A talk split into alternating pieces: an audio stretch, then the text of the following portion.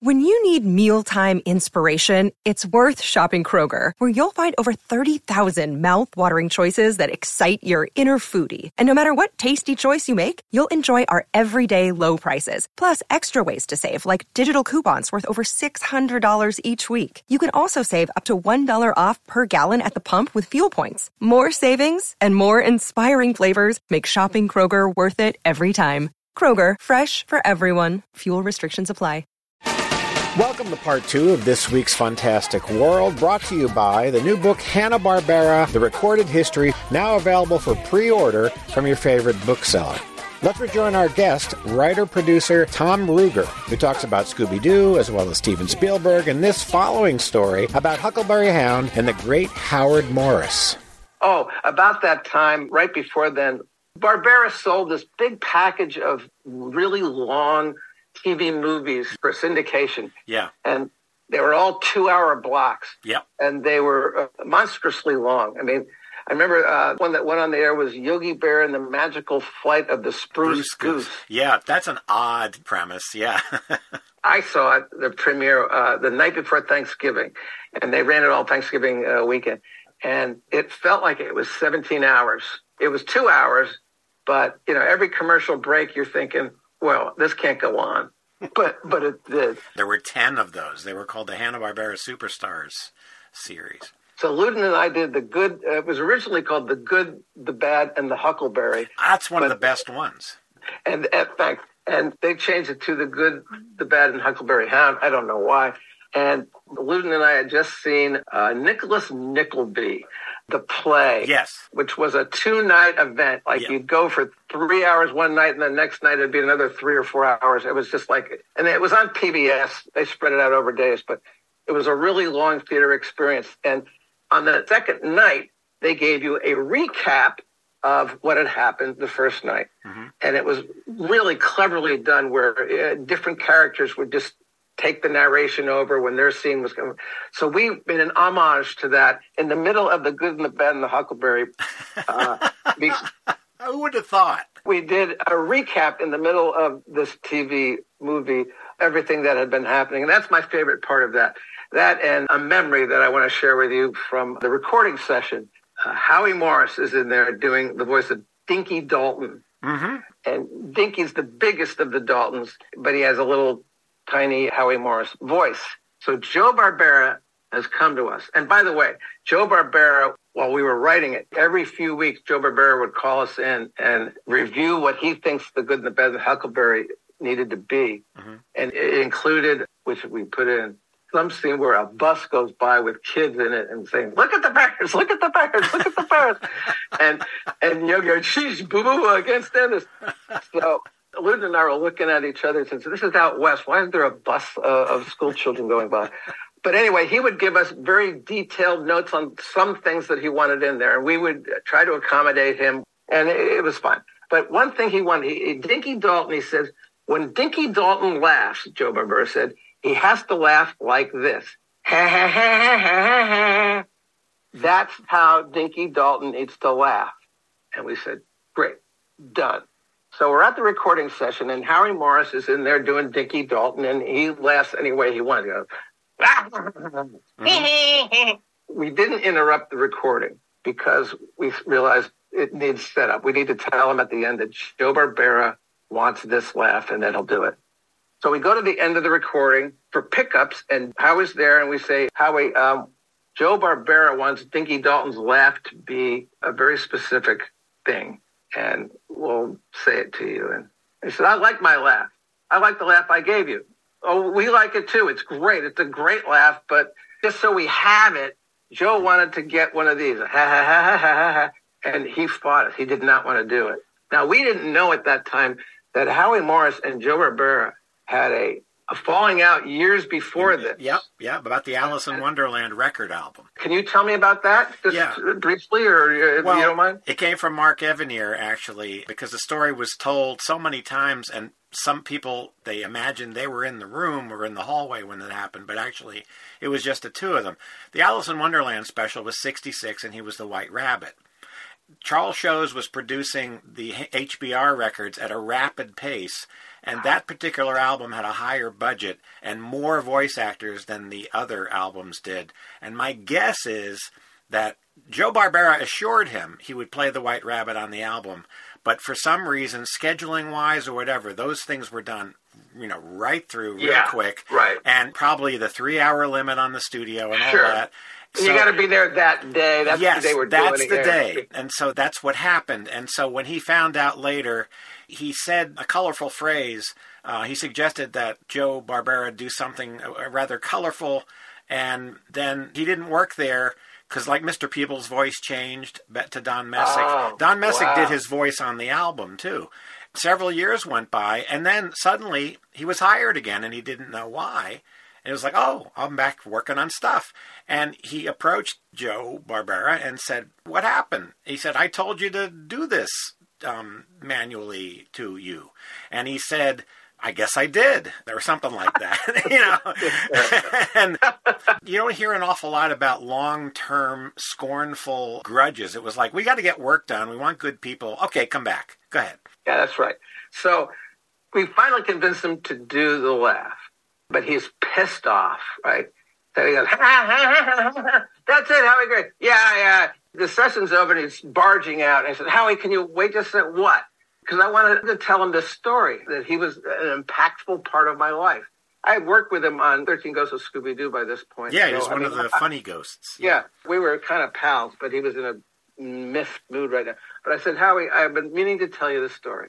In 1954, my parents are sitting watching your show of shows, and they're doing uh, This Is Your Life sketch. Yeah, yeah. And Sid is being pulled out of the audience against his will and being brought up on stage. This is your life.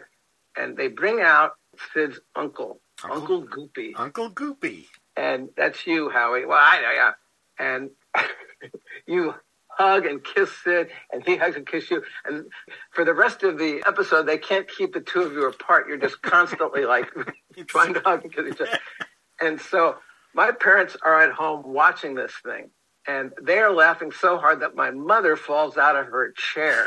She's laughing, and her water breaks, and I am born two hours later. Wow. Incredible. So, so I want to just thank you that you had impact Induced. on uh, my birth, on my birth. And he says, that's a very nice story. But I still say my last better than Joe Barbera's. That's a great story. Yeah. Oh my good. You know, listeners, if you have never seen that This Is Your Life uh, sketch, and probably many of you have with Uncle Goopy, if you're feeling down, it's almost impossible.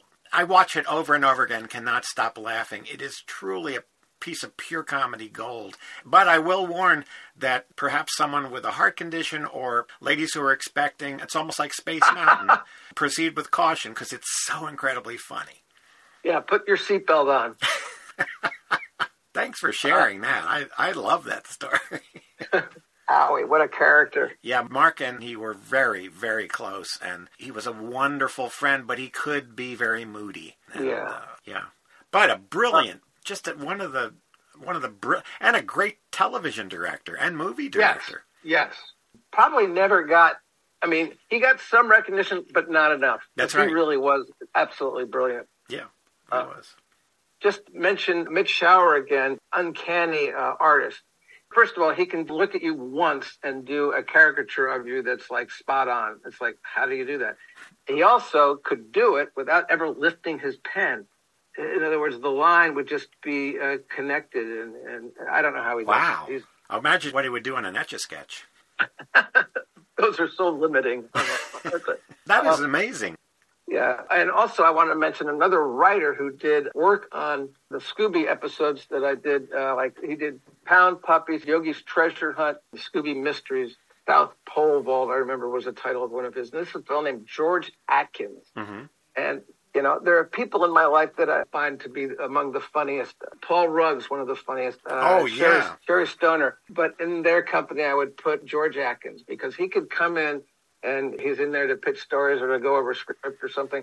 And I mean, it, could be literally some story you know, that happened between his car and, in the parking lot and walking into my office. The story didn't have to be really about anything, mm-hmm. but him describing things was just hilarious. He's just a hilarious person. George Atkins. So he wrote some Scoobies, but it turns out he wrote every episode of Fractured Fairy Tales. He did? Isn't that wild? George Atkins wrote every episode. And when you think about the credits for any Jay Ward production, of all the things that deserved to have decent credits where you could see who wrote what and what, hmm.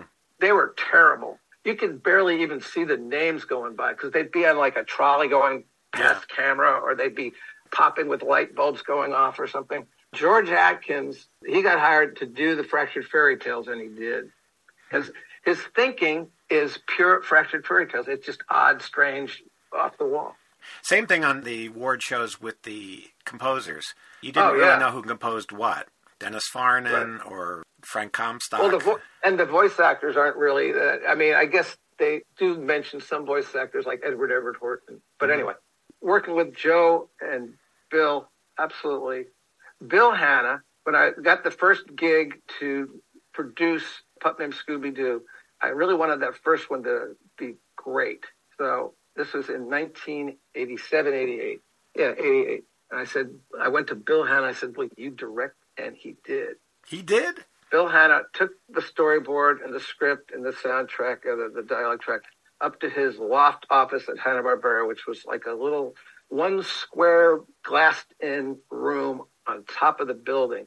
That's where he would go to be like left alone. Mm-hmm. And he spent a week up there with a metronome going. He was, I mean, you witnessed it. He was a genius at timing. He was a musician.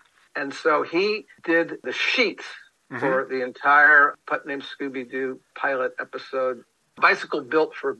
I said, "Can we give you credit?" He said, "No, no. You know, Ray Patterson, those guys deserve all the credit. You know, don't give me credit. But he directed that one. Wow. See that that there are figureheads or people who used to be hands on and stopped, but with both Bill and Joe, they just kept working and they did have involvement in these oh, shows. Oh, yeah. Their fingerprints are on them. So Bill's doing that, and it's got all the sort of Tex Avery type wild takes that showed had those. So he told Barbera about it. So, you know, a week later, after Bill's done, Joe said, well, I know you're just now getting these shows underway, so you, you haven't got the footage back. But when you get the footage back, keep in mind, Tex's wild takes, visually spectacular. But keep in mind, Tex always accompanied those wild takes with excellent wild sound effects. Right. And quite honestly, I had not even thought about that at that point. And he's right. It needed that extra push. You know, the music, too. Scott Bradley's music, especially in the Tom and Jerry's, but also in the Tex Avery's, he did the opposite of what Carl Stalling did because the music created the impact in the Warner cartoons. He yes. would stop the music and do a big build up to the sound effect. Ah, see? now I have to rewatch all the Tex Avery cartoons. Oh, they're so well. They're so rewatchable. So are the Pup Named. Those are fun, fun shows, and what they were starting to do, in a way, was what Hanna Barbera was doing in prime time at one era. A lot of different ages were starting to watch. I knew people who stopped watching Saturday morning, but they tuned in for these, and I think the network put them on later for that reason. Ah, uh, well, I watch every day MeTV. Uh, tune in with Toonie and Bill. Yeah, I you know DVR and I DVR the Saturday schedule. And you think about it, Greg. In our lifetime, you know, I think back when I was a kid, I would watch all these different syndicated packages. Back then, everything was in black and white. They were showing pre 48 stuff on, you know, local channel five with a host and then they would show the post 48 stuff on the Bugs Bunny show. But never until I think now have so many great classic cartoons been available to watch on TV almost in one place on MeTV. It's really just I am really enjoying. First of all, I could watch the Warners and the MGMs over and over again, but the Lantz stuff that they're starting to show now, they didn't yes. run as often, and so no. I, I saw Space Mouse the other day, and it is what it is, you know. But it's still, I always wanted to see Space Mouse, and it's on there. Exactly, and there are Columbia cartoons on there that I've never ever yeah. seen. And the Woody Woodpeckers, occasionally there'll be a fun one. Bill and, and Toonie are kind of like the TCM hosts now because they are giving information and stuff, and that's what you want. You want to know more. Well, I, I don't know if the little kids care, but I do. I love it. I love it. Well, it's, little kids will go, yeah, blah, blah, start the cartoon. They don't go on too long. This stuff's watchable for all different ages, all different people. Absolutely. So it's great. MeTV has become um, it just keeps getting better and better. I never watched Land of the Giants when it was on it because it was like, well, it's not Lost in Space, and there was other stuff on, and it's like, this is kind of a fun show. Wait, is Land of the Giants on there? Yeah, on they, they, have. Oh, I didn't know. They're running Voyage to the Bottom of the Sea, Lost in Space, Land of the Giants, and Time Tunnel in a block on Saturday. I think Saturday oh. nights. I just saw Time Tunnel and I DVR Time Tunnel the series because I haven't seen that in so long and I lo- I was addicted to Time Tunnel. Oh, you know that to me is a show where the set was the star. I wanted to oh, run oh, into that thing yeah. so bad. Uh, I know, I know. And who was the woman who was there? Oh, she was very pretty. Oh, she beautiful. was like trying to. Lee Meriwether. Oh, Lee Meriwether. Was she a Miss America or something yes. like that? Yes, she yeah. was. Yeah, and Whit Bissell. you can't go Whit wrong. Bissell. With, Whit I was just going to say, was Whit Bissell in that? Oh, you can't go wrong when you got Whit Bissell. That's great. I'd like to do a little transition into. Yes. You went from Hanna Barbera. Jean MacCurdy was one of the, and she was at Hanna Barbera for a while. Was that yes. part of the transition? Because I'd love to know. This is one of the things we want to learn is how many outstanding talents and great other things, you know, feature films and stuff came because people had earned their stripes at Hanna-Barbera. And that's what happened to you. Yes, Jean Barbera, uh, Jean Barbera, Jayne Barbera was a production manager. She mm-hmm. was great too. Jean MacCurdy was in charge of the writers with Margaret Loesch. and so Jean basically made sure each show had the right writers working on it. She had been at Warner Brothers earlier, and she went back in like '88, I think. And so she's at Warner Brothers when Terry Semel and Steven Spielberg were trying to make a, a movie with like young versions of Bugs and Daffy. Mm-hmm. It didn't pan out. And so Semel said, let's make it a TV show. And they didn't want to give Steven a full chunk of merchandising from the Looney Tunes.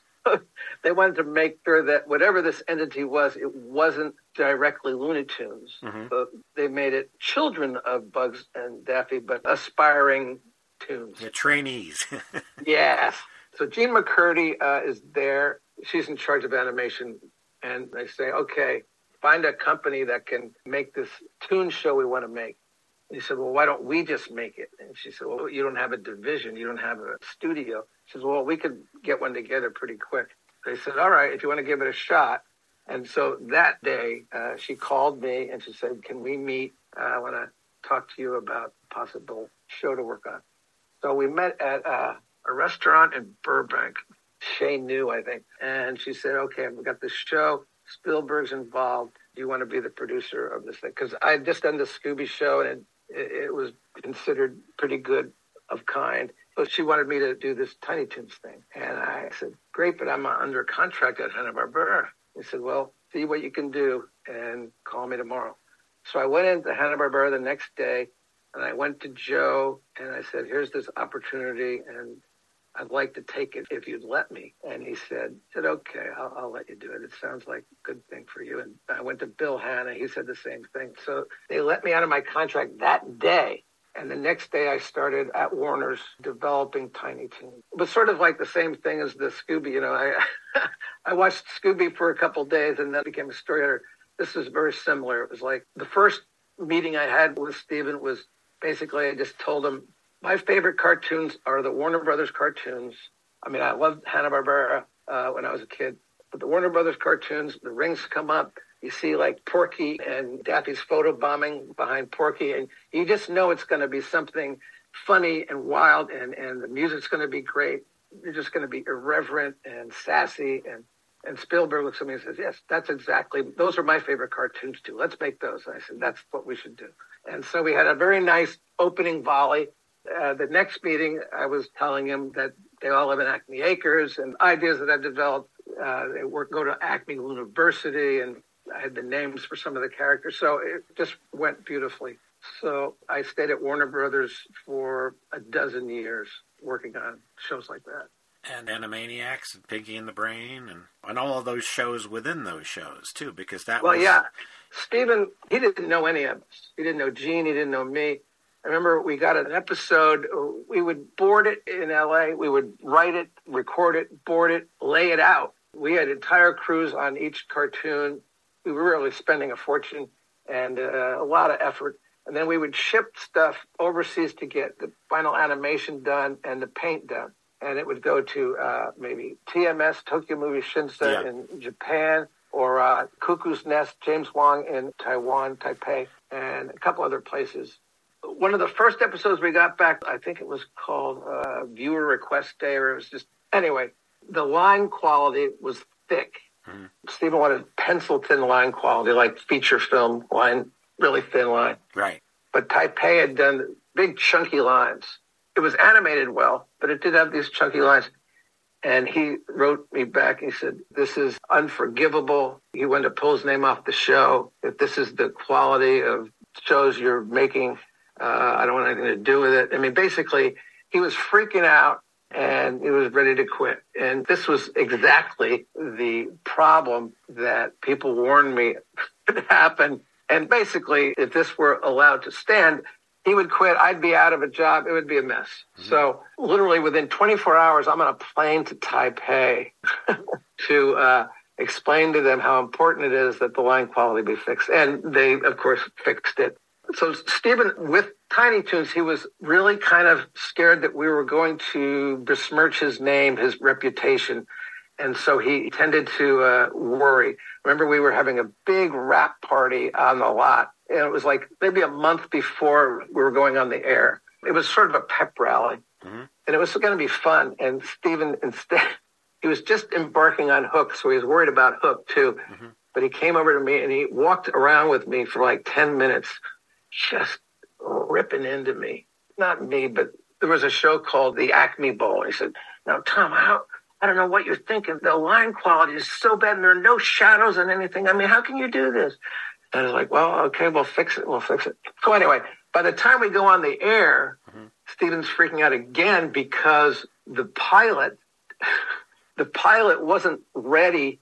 Like a week before we went on the air with the pilot, we didn't have like maybe half the footage. Wow. Right. Oh, wow. It was unbelievable. So that was being done in Taipei. And so they pulled everybody on staff off all the other shows to make this thing come together.